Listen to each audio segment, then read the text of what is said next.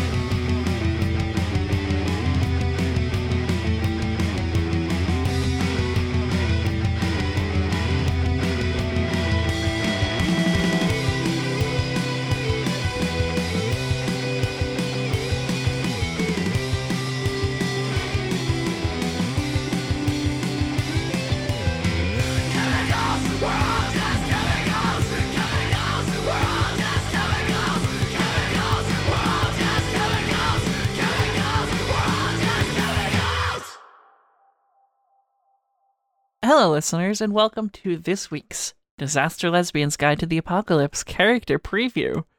This week, I am joined by 40 under 40 gay luminary Erica Rebecca Belsas to talk about Erica's character for the upcoming series. Erica, say hello to the listeners. Listeners, I'd like you to know that I've muted Kat and it's just you and me. You're having a good day. I don't think that's how podcast records work. I'm very single. If you're interested, That's not even true. You're dating everyone on this podcast. you're blowing up my fucking spot. It's okay. New York made polyamory legal, so we're all good. I'm not sure it was ever illegal. No, but like they, it, you, the benefits of like not marriage benefits, but um like partner benefits Yeah. are extended to multiple partners now because polyamory is popular so that people can afford rent. So I with all of those weird bit jokes out of the way, I am still joined by Erica, who I am still dating. And we are here today to go over Erica's character, and we will do that by playing Session Zero by Megan Cross once again. So, Erica, why don't you tell us a little bit about your character before we dive into some of these backstory questions? Yeah, so um I really felt like after having played Space Dumpster, you know, um a person who uh, like in all honesty is a lot like me, incredibly intelligent, incredibly smart and good with machines, strong, um and just generally a cool dude. Like I wanted to stretch my acting chops, so I will be playing a uh, cisgendered straight white girl. Um, her name is Riley On the lesbian podcast. On the lesbian podcast, I push boundaries. I take rules and I color outside of them. I think outside the bun, Kat. Dung. Um, but yeah, no, I am playing uh, Riley Knutson. Uh, I will be using the Initiate playbook, which is a playbook sort of focused around uh, your character being a member of an order or like an ancient society type of thing.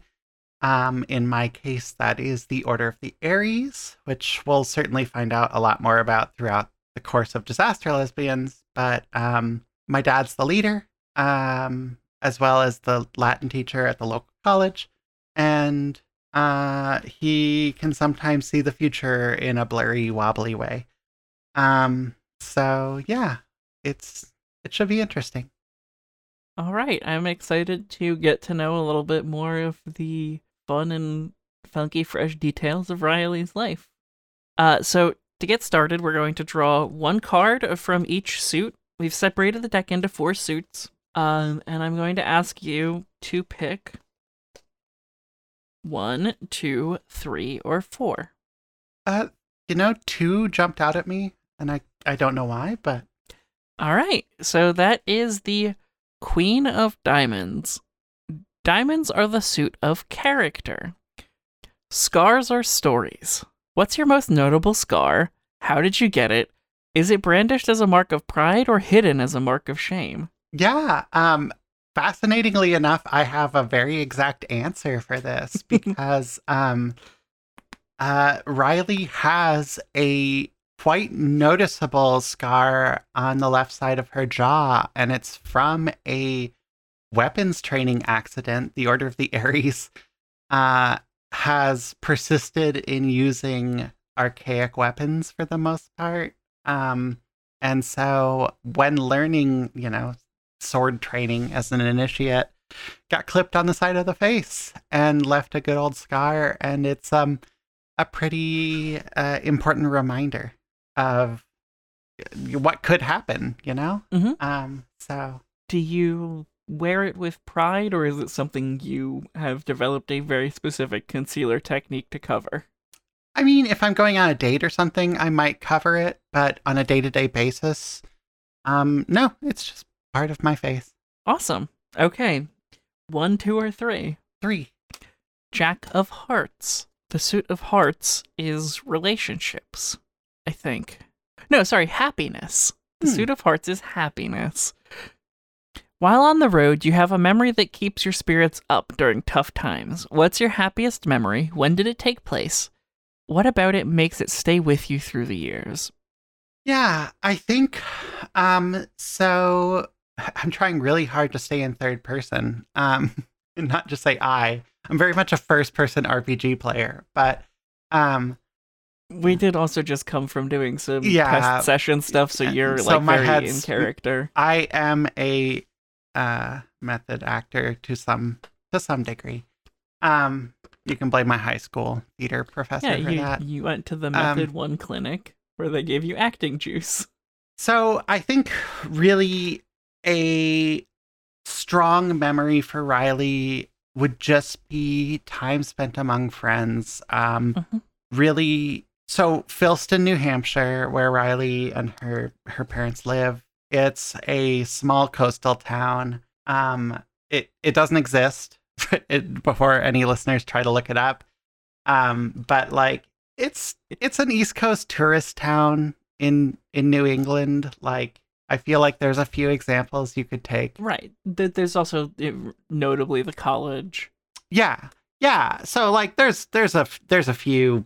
It's not it's not a, a hamlet. You know, it's it's Mhm. got a, a twenty thousand people maybe, but um, really its big industry is tourism, and so there's a big boardwalk. There's um some piers that come out and there's lots of vendors that set up food trucks um fried foods fair like those temporary fair rides and stuff um very much that culture and i think just You're just Like- kind of describing a town on the Jersey Shore. yeah i guess but further north um i think um during the autumn end of september when the colors are starting to change really beautifully. Um there's always a festival. Lots of tourists come but also um it's just fun to be down on the dock have some saltwater taffy um you know ride a ride that's physically hazardous. Um yeah that sort of thing.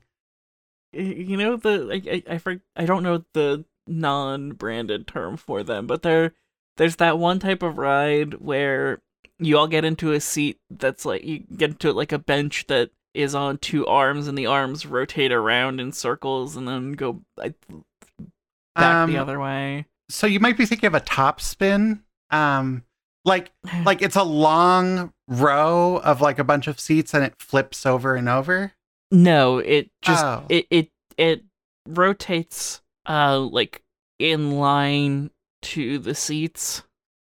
Uh, hold on. There's got to be it's it's it's one of those like fair rides that you would see at like a boardwalk because it's low maintenance and as a result incredibly dangerous. yeah i mean i could think about this for a long time and work my way through like zamperla and Mack rides catalogs but uh, we probably don't have to do that. It's that. not worth it.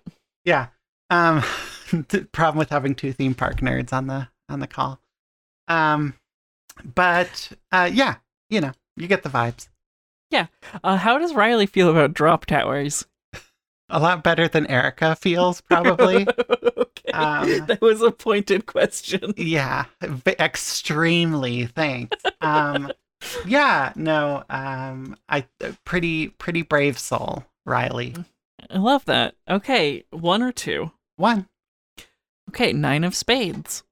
Spades are the suit of sadness. Um, oh, we did this one with Aaron too. This one might be one we want to. S- mm, maybe not. Um, your hometown once fell under attack. How long ago was this attack? Who launched the attack, and what were the consequences? Yeah. Um. So a thing about having uh, my dad, um, and and the the entire primary temple for the order under our library at Philston College, um, is it attracts weird stuff. Um, and as defenders against weird stuff, in some part, you know, it's a very complicated pledge one takes for the order, but um, one of the things we try to do is keep normal people away from the weird. Um, and I think in that way, there was like some real, like not Hellmouth level stuff, but like something very weird happened. And like, I think being in New England, being near Boston, right? Like, Mhm. not that far from Salem, like, there's probably some some very odd stuff that would be drawn to energies of prophecy and arcana and um i think it it sort of culminated in a very abstract to like the to to the uninitiated right? Like some bad, some r- weirdly bad weather and like uh, some animal attacks in the woods and like, um, but really what was going on was was just a uh, chaotic fight for the return of um, something unnatural back Mm-hmm. back to where it belongs. Um, I don't know that I want to be more specific. I don't think you Um, need to be. Uh, no, it's No, but it- so was um, this was people. this pre Riley being born, or was this like during This was her lifetime? this was this was very young, uh, Mhm. five or six years old, old enough to understand her dad was in the order, old enough to be scared by the time that she saw him have a prophecy because he kind of goes limp. Um, it's um, I want to stay away from like a seizure sort of analogy, of course, but um, uh, very much enters a different brain state. Um, and yeah, so no, like there's there's visible physical differences when your brain state changes, and right. it can be alarming to someone who doesn't understand that. Yeah. And so um I think certainly uh, at that time in her life Riley did not understand the scope or the um true stakes of what was happening, but like people in the order died. hmm And even when you're young, that's something you feel the gravity of, I think. Um Yeah, I think you know you get introduced to a lot of local members of the order as aunt or uncle as a child. sorry. Uh, Goulash is attacking a tiny bat. It's very cute. It Um is very it's filled with catnip. It's not a live bat for uh, yeah. Um but yeah, sorry. That's It's a, yes. it's a plush. It's a plush toy. It, it was never a live bat. No. I did not fill the corpse of a bat with catnip. Jesus. Um but yeah, so uh, it's it helped from a young age to drill the importance of what we do even if Mhm. sometimes it feels very and here's where I can't really use the word arcane, but like Esoteric and esoteric like, and and yeah, and sometimes like, do we really need hundreds of people across the world? But like, yeah, maybe we do. Um, especially considering like this whole thing started with an apocalyptic prophecy Mhm. two thousand years ago, so ish. Okay. Uh, so there's one card left. I'll take that. That one. is from the suit of clubs, which is bonds. Nine of clubs. A mentor or teacher helped shape your childhood. What did they teach you? How long were you under their tutelage? And what was the most valuable lesson you learned from them? Yeah, so I think um so Riley very much has a good relationship with her parents. Um, Mhm. Both her parents are alive. Her parents are together, you know, sort of an idealized American family structure. Um, so I'm going to sort of turn to um, Dr. Margaret Bixby, who's the college's head librarian, at Philston College, where her parents work and where she went to school. Um, in high school, um, Riley sort of started needing jobs, right? Like, you know, you you want cash, you want independence, Mm-hmm. and you know, bounced around a few things, but eventually ended up um, as like a library assistant. And um, Riley's always kind of been, I'm not gonna say a jock, but like didn't have a understanding of the importance of information and knowledge and learning um because like had been drilled into her head like all this weird esoteric knowledge and learning and like it wasn't until working at the library where like um margaret uh or dr bixby if there are students around um like reinforced this understanding of how important the freedom of information is and, and in sort of an ironic way right being part of a secret order. But it's the passion with which dr bixby held her convictions is like life changing because it shows you it, it it really taught her about like how ideals can be the center of a person's life Mhm.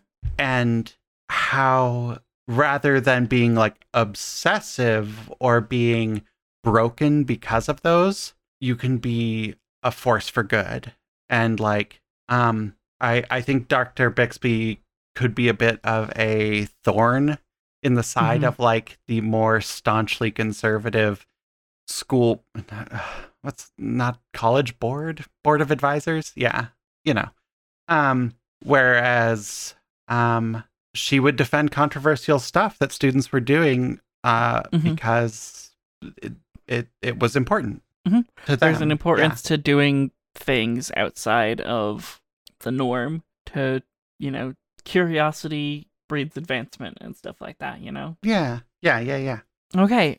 One, two, three, or four. Let's go one We're still on clubs. Ace of clubs. Uh, so that's the other side. A powerful entity once made itself known to you. What circumstances led to this meeting? Who is the entity? What did this meeting entail? Oh man. Um so again, I'm going to diverge from my parents here cuz obviously my father in a way is an extremely powerful entity or Right. Harper's an extremely powerful entity or it's kind of mysterious how that all works, honestly. Um and it's kept a mystery for good reasons. Mhm. Um but I I think in my first or no, maybe not first, but in in my early times as an initiate doing actual work for the order, um I actually came across something that wasn't an artifact. It wasn't like an object that was supernatural. It was a being. It was a spirit. It was a demon. It was a you know, diff- different people would have yeah like different people would have different words a cryptid who knows but like it was something beyond normal understanding and something that had ways of influencing riley beyond you know smooth talking right Mhm. like emotional plays and um i think it really like playing to a promise of I think like it picked at the memory of the danger your dad was in during that time that the town was under attack. right yeah And like tried to like it tried to offer you the strength to protect your family and stuff like that. And like yeah like bargain mhm. um almost in a way like like you would think of the Fae almost right like a, a deal for power where i just had to accept him and get him out of because like he was being hunted by the order right and like Mhm. had i brought him into me question mark however that sort of works um it, for this particular being like yeah he was offering me the power to protect my father and the power to prevent you know what was he lying like you know the power to prevent whatever horrible fate he was putting in my head about my father Mhm. um and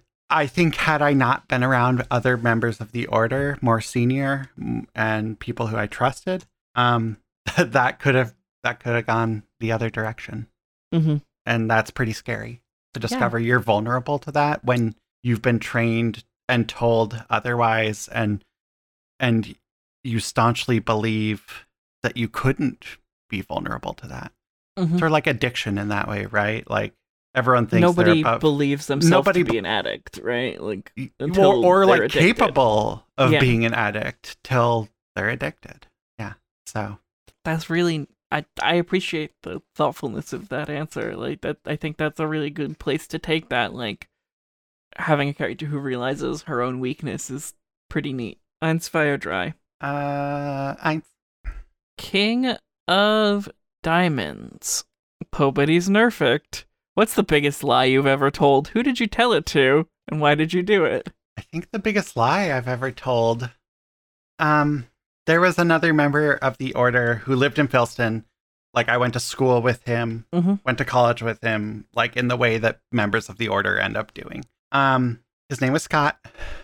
Um, and I think the biggest lie I ever told was telling him that like it's fine. He should take this remote post. I'll be okay. Like because we were very close. And I hesitate to use the word love just because late teens, like, do you know really what actual love is? But like in hindsight, like from the three weeks of crying afterward, it was pretty obvious that I wasn't fine. But I continue to tell him and support him and tell him, like, oh no, everything's good. And like m- maybe lie by omission of never actually admitting how I felt.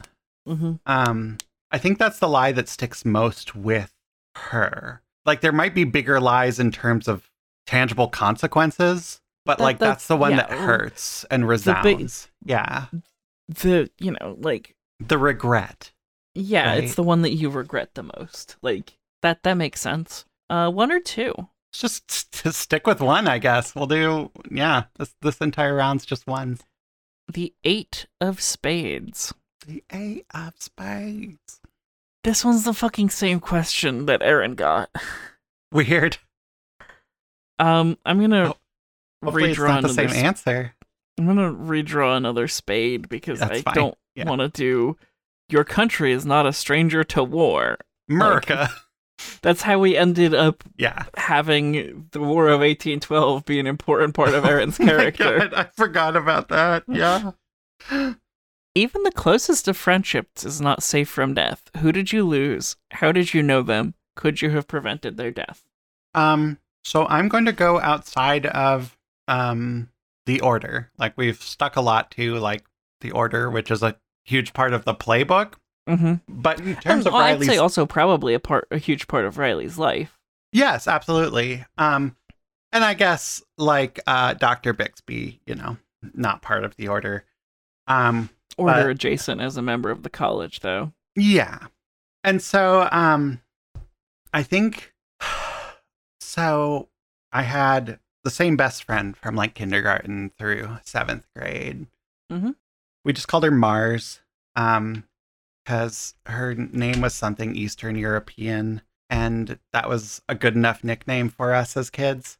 Mhm. Um and with all like the supernatural weirdness and fuckery in my life, like it's hard to believe, especially at that age, that like something so human and mundane as lymphoma, like, is still a When problem. yeah, when you're that you surrounded by like all of these like, yeah. supernatural, magical things. When when you've you know dealt with demons and fought with like monsters and and dealt like with magical artifacts for ha- your you- entire life. your it's- order has an alchemist, like your order has an artificer that lives it in the convent under the library and like Mhm. despite that, despite modern medicine, sometimes it just doesn't come together. right. Um, it's a hard thing to realize that even with everything you surround yourself with, you're still just a human. and and I think sort th- this sort of reflects backward too on some of the other answers we've talked about because like there's nothing more terrifying.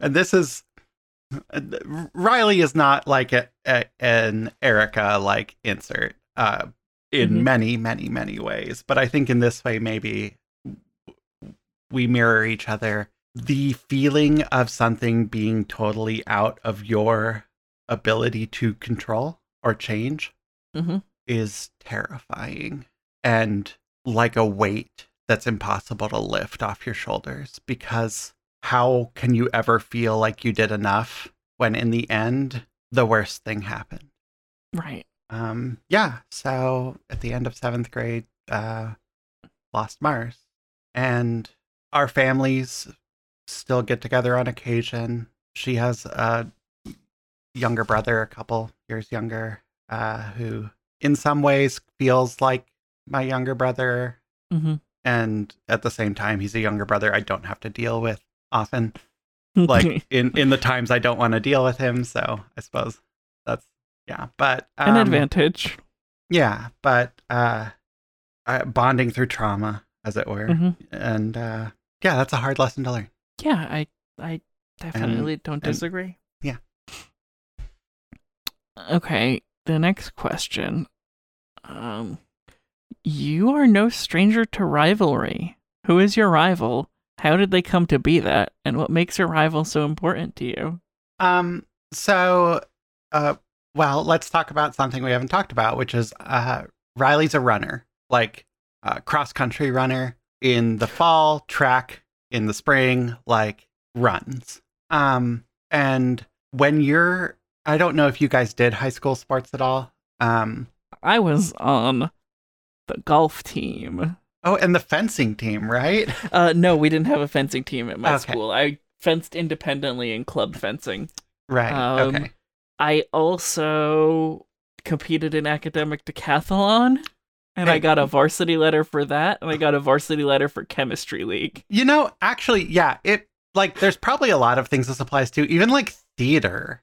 Like Mm-hmm. any of those activities where there are spots available and more people than spots, like you end up with rivals. Yes. And um Riley is a good distance runner, has endurance for days, and is still not really able to accept that she's not a sprinter. It's a totally different build and it's a totally different running style. um, but like just wants to be good at it all. Mhm. Um and so like not we're not talking 50 yard or 100 yard. We're talking like 400 yard. Like right. It's a it's a it's technically a sprint, but it's a sprint that requires some level l- of endurance. a little bit of planning. Well, that's not fair. I I did hurdles for like 2 years and like No, I in was middle not sc- good. In middle school, I in middle school I raced the 200 and the 400, so I Yeah. understand the psychology of the 400. Yeah, and so it's like um I think there's there's a girl at her school, uh one of the Emilys. There's a lot of Emilys. Um a lot of Emilys, a lot of Olivias. Um but um we can give her a last name. Let's just say her name is Emily O'Neill. Um and she is the track star when it comes to field and track in the spring, right? Mhm. and she's also in cross country and I beat her in cross country. Um and so it's a friendly rivalry till it's not, Mhm. right? There's been some some Is ugly a- parts. Is it but- a rivalry that like I this was in was this in high school or college? high school?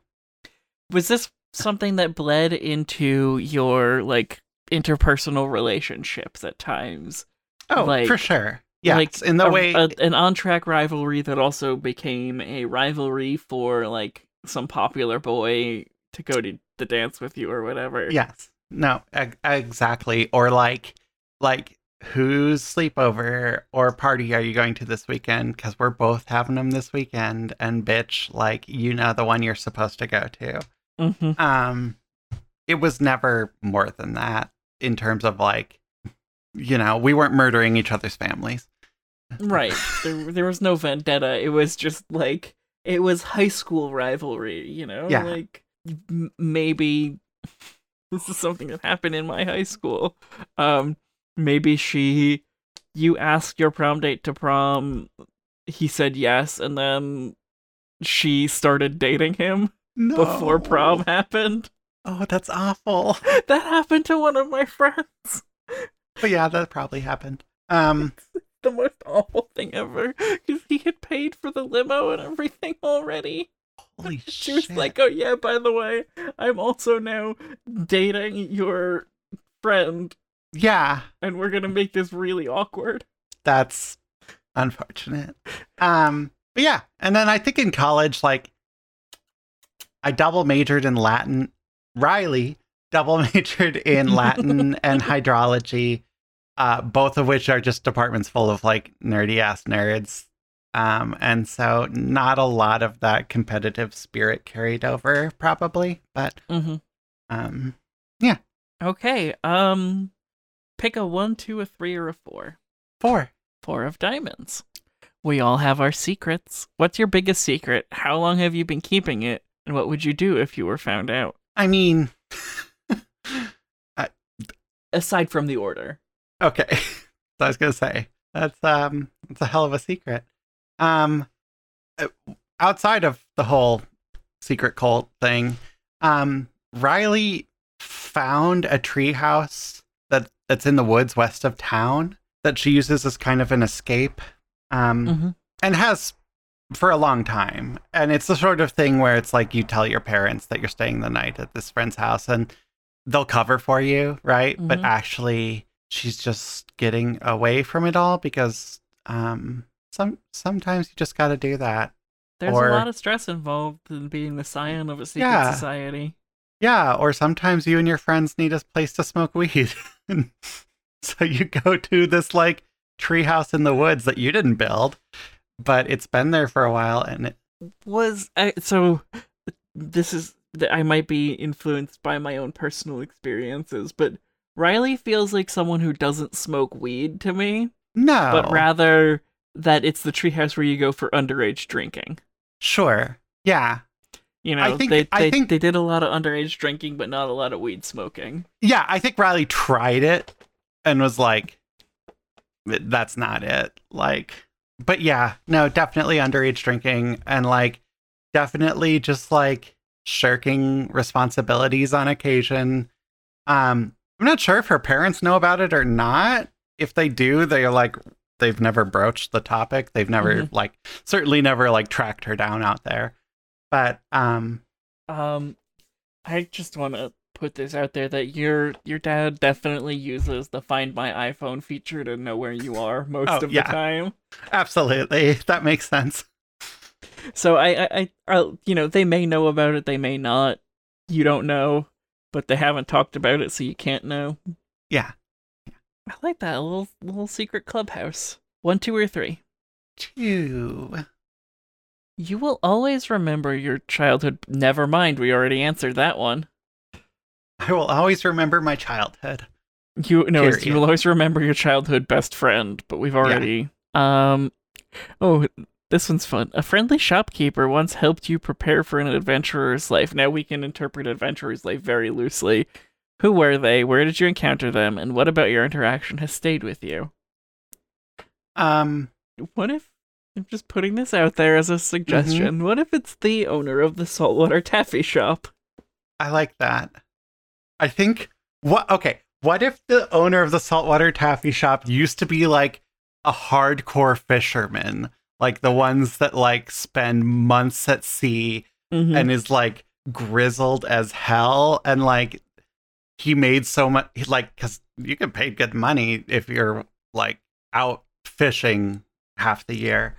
And like he took all that and just invested in his his all of saltwater his taffy. all of his 1099 fishing boat proceeds. Yeah, yeah. Um and so I think he's full of pithy wisdom and stuff, like Mhm. gathered over years. Probably was in the Navy for a while before that, and like is just kind of a weird mentor figure Mhm. or um more mentor than role model, yeah. Um in just like an extremely odd way that like Riley was like a teenage into early 20s girl and this do we just call him Rusty? I really Two don't on like the nose? Yeah. Okay. He could be he could be Canadian. You can give me a good Canadian name.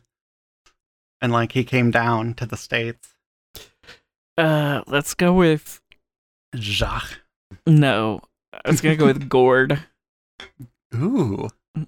because that's a real Canadian name. Um. Short for Gordon. Mm-hmm. Yeah. Okay. So Gordon Lightfoot um, sells saltwater taffy. It tells me about the wreck of the Edmund Fitzgerald. Um, yeah, no, he's just like this old salty dude who like gets happiness out of like making sweets for like the families and stuff, and isn't immediately an outgoing human, but like right. We have this relationship because I I always like I love taffy and like sometimes he wants to try a new flavor and I am the go-to guinea pig Right. for Um. Yeah. So it's it's probably something like Chambers saltwater taffy because his name is Gord Chambers. That's a Oh, uh, good yes. Canadian name. yeah, I like it. Yeah. And we like can uh, We can have Aaron verify that Gord Chambers feels like a real Canadian name once their headphones are back on. Aaron, is Gord Chambers a good Canadian name? Like we got an enthusiastic nod. yeah yeah um yeah and i think like on occasion he thinks he has bursts of inspiration and he's like beef tallow taffy genius and like riley gets subjected to it because mm-hmm. like she's been eating taffy for you know two decades at his shop and like It's yeah, no, I think one of one of his one of his weirder experiments was like he tried like a pineapple mint. and the pineapple kind of ate away at the skin of your mouth and mm. then the the mentholatedness of it made it burn.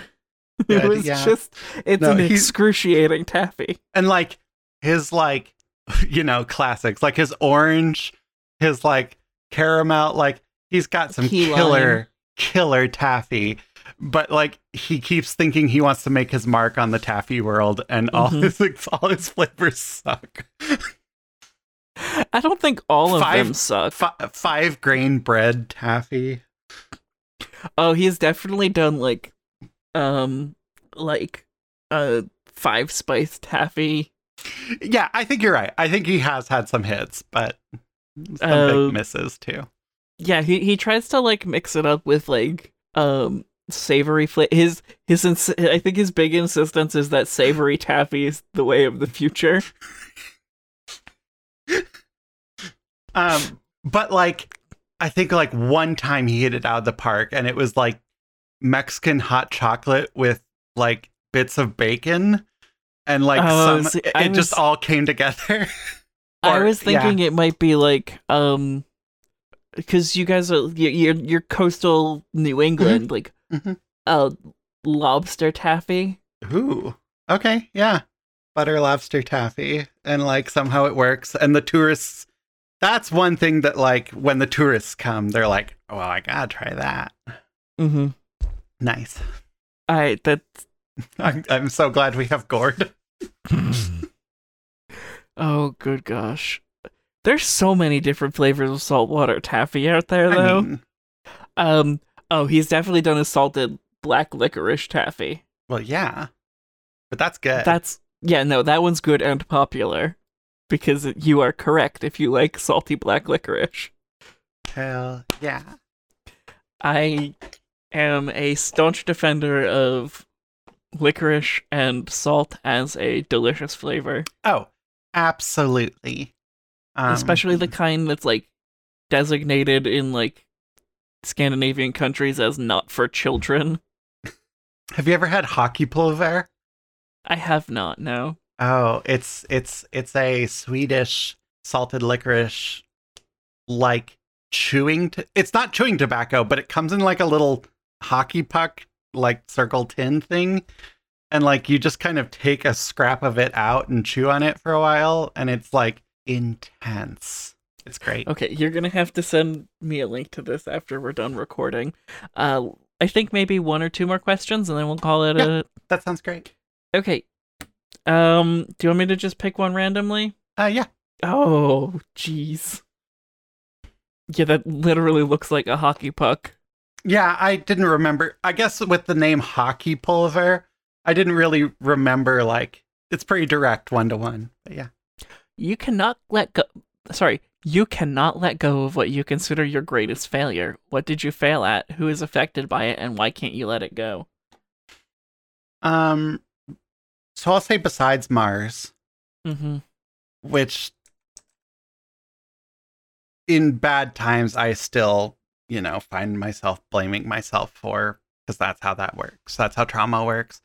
Um, I think in some ways, like, there's like a sh- a part that Riley feels shitty about. That's like the failure is not escaping. Is Like- staying in the life rather than finding Yeah, something better. is like going to college in Philston, becoming an important part of well, and I'm not like a high ranking member of the Order of the Aries. Um, Mm-mm. but like I am a member who's been there since I was young and well trained and my parents are both high ranking members and so like there is a part of me that feels stuck now where like right. maybe I could have escaped. Maybe I could have gone to college somewhere else and like disappointed my parents, but like gotten out. And there's a lot of like that what if energy that vibes around.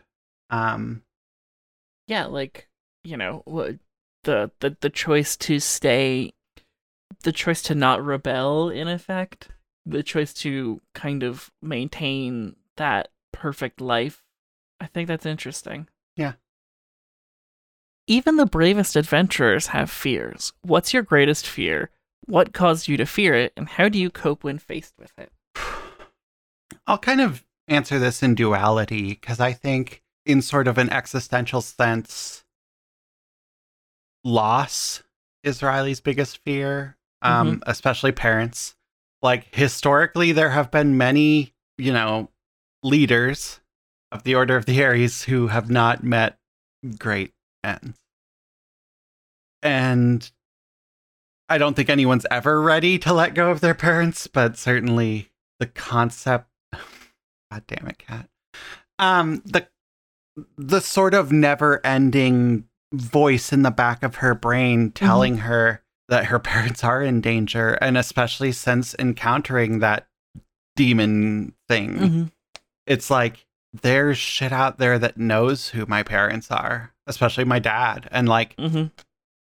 There's shit out there that knows who you are too. Right. Yeah. Um but like I'm less I think I'm a lot less scared for me than I am for my parents. Even though they're way more practiced in combat, in magic, they know so much more arcane lore like it's it, again, it's a control thing, right? Like I control my actions, but like Right. that's sort of out of my control. Um, so yeah, uh, I I think, and that's probably part of it, right? Is like a, a control thing. Um, I think a generalized sort of anxiety about the future kind of plays together with that. Um, Yeah, I but can then imagine. the other part of my answer here is going to be a very like greatest fear, like going around in a classroom, like, oh, what's your greatest fear? And like, Yeah, the icebreaker greatest fear answer. yeah, and um, when I was swimming as a kid, um, I got my foot caught in like a bunch of seaweed, and like it kept me under just a little longer than I was comfortable with, for sure. Um, Okay, Shayne Topp from iCarly. is that a thing? Oh, Shane drowned when he was a child and was like medically dead and they resuscitated him. That's like they make fun of him for it all the time on Smosh. Oh, I feel like I did not know that. Uh, I did not legally die. Um, I just kind of get the heebie-jeebies. Like I, I still swim with my friends all the time. hmm I don't swim where it's very densely vegetative, vegetative, vegetative. Gotcha. Um, because like you are a pool swimmer. Yeah, or like the touristy area around the pier where they like purposefully keep it pretty rocky and hmm and friendly for rich old swimmers.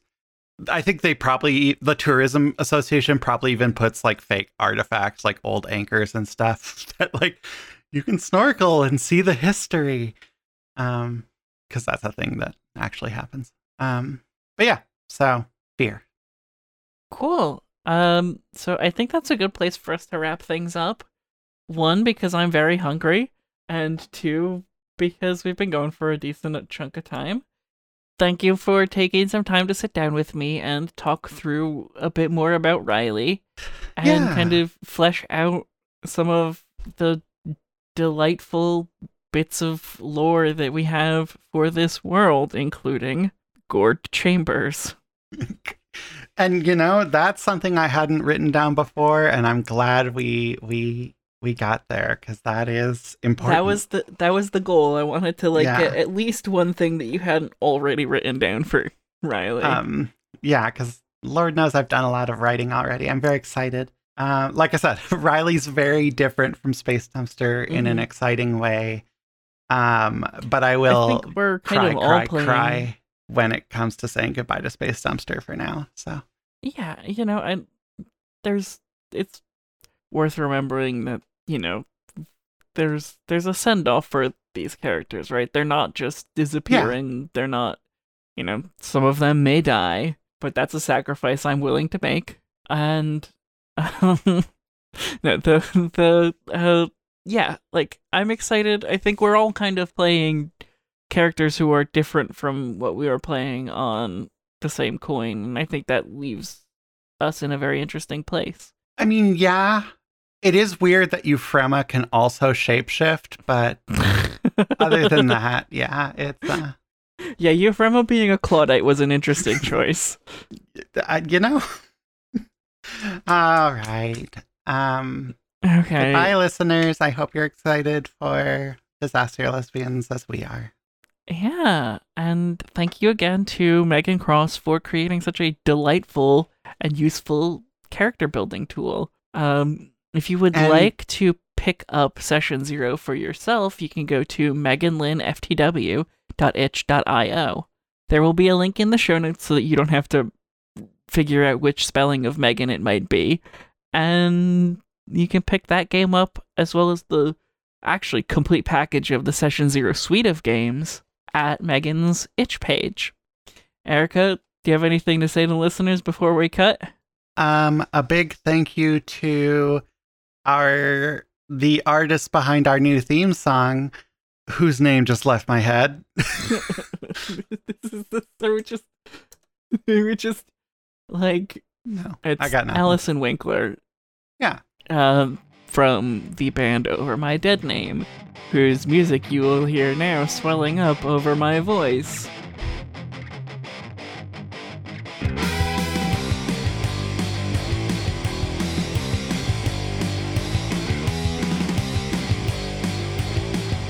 With Dice is a production of So Says Media. To support the work we do, visit patreon.com slash so media. The game featured in this show is Session Zero by Megan Cross. Visit meganlynnftw.itch.io to find Megan's other games. Remember, the best way to help the show is to leave us a review on Apple Podcasts or Goodpods, or to tell a friend about the show. Word of mouth is the number one way a podcast gains new listeners. The theme song for Disaster Lesbian's Guide to the Apocalypse is My Mommy Dom Spit in My Mouth and Now I'm a Commie by Over My Dead Name. Visit linktr.ee slash OMDM, that's OMDM, not OMDN, for Allison's other work. And until next time, keep an eye out for anything weird.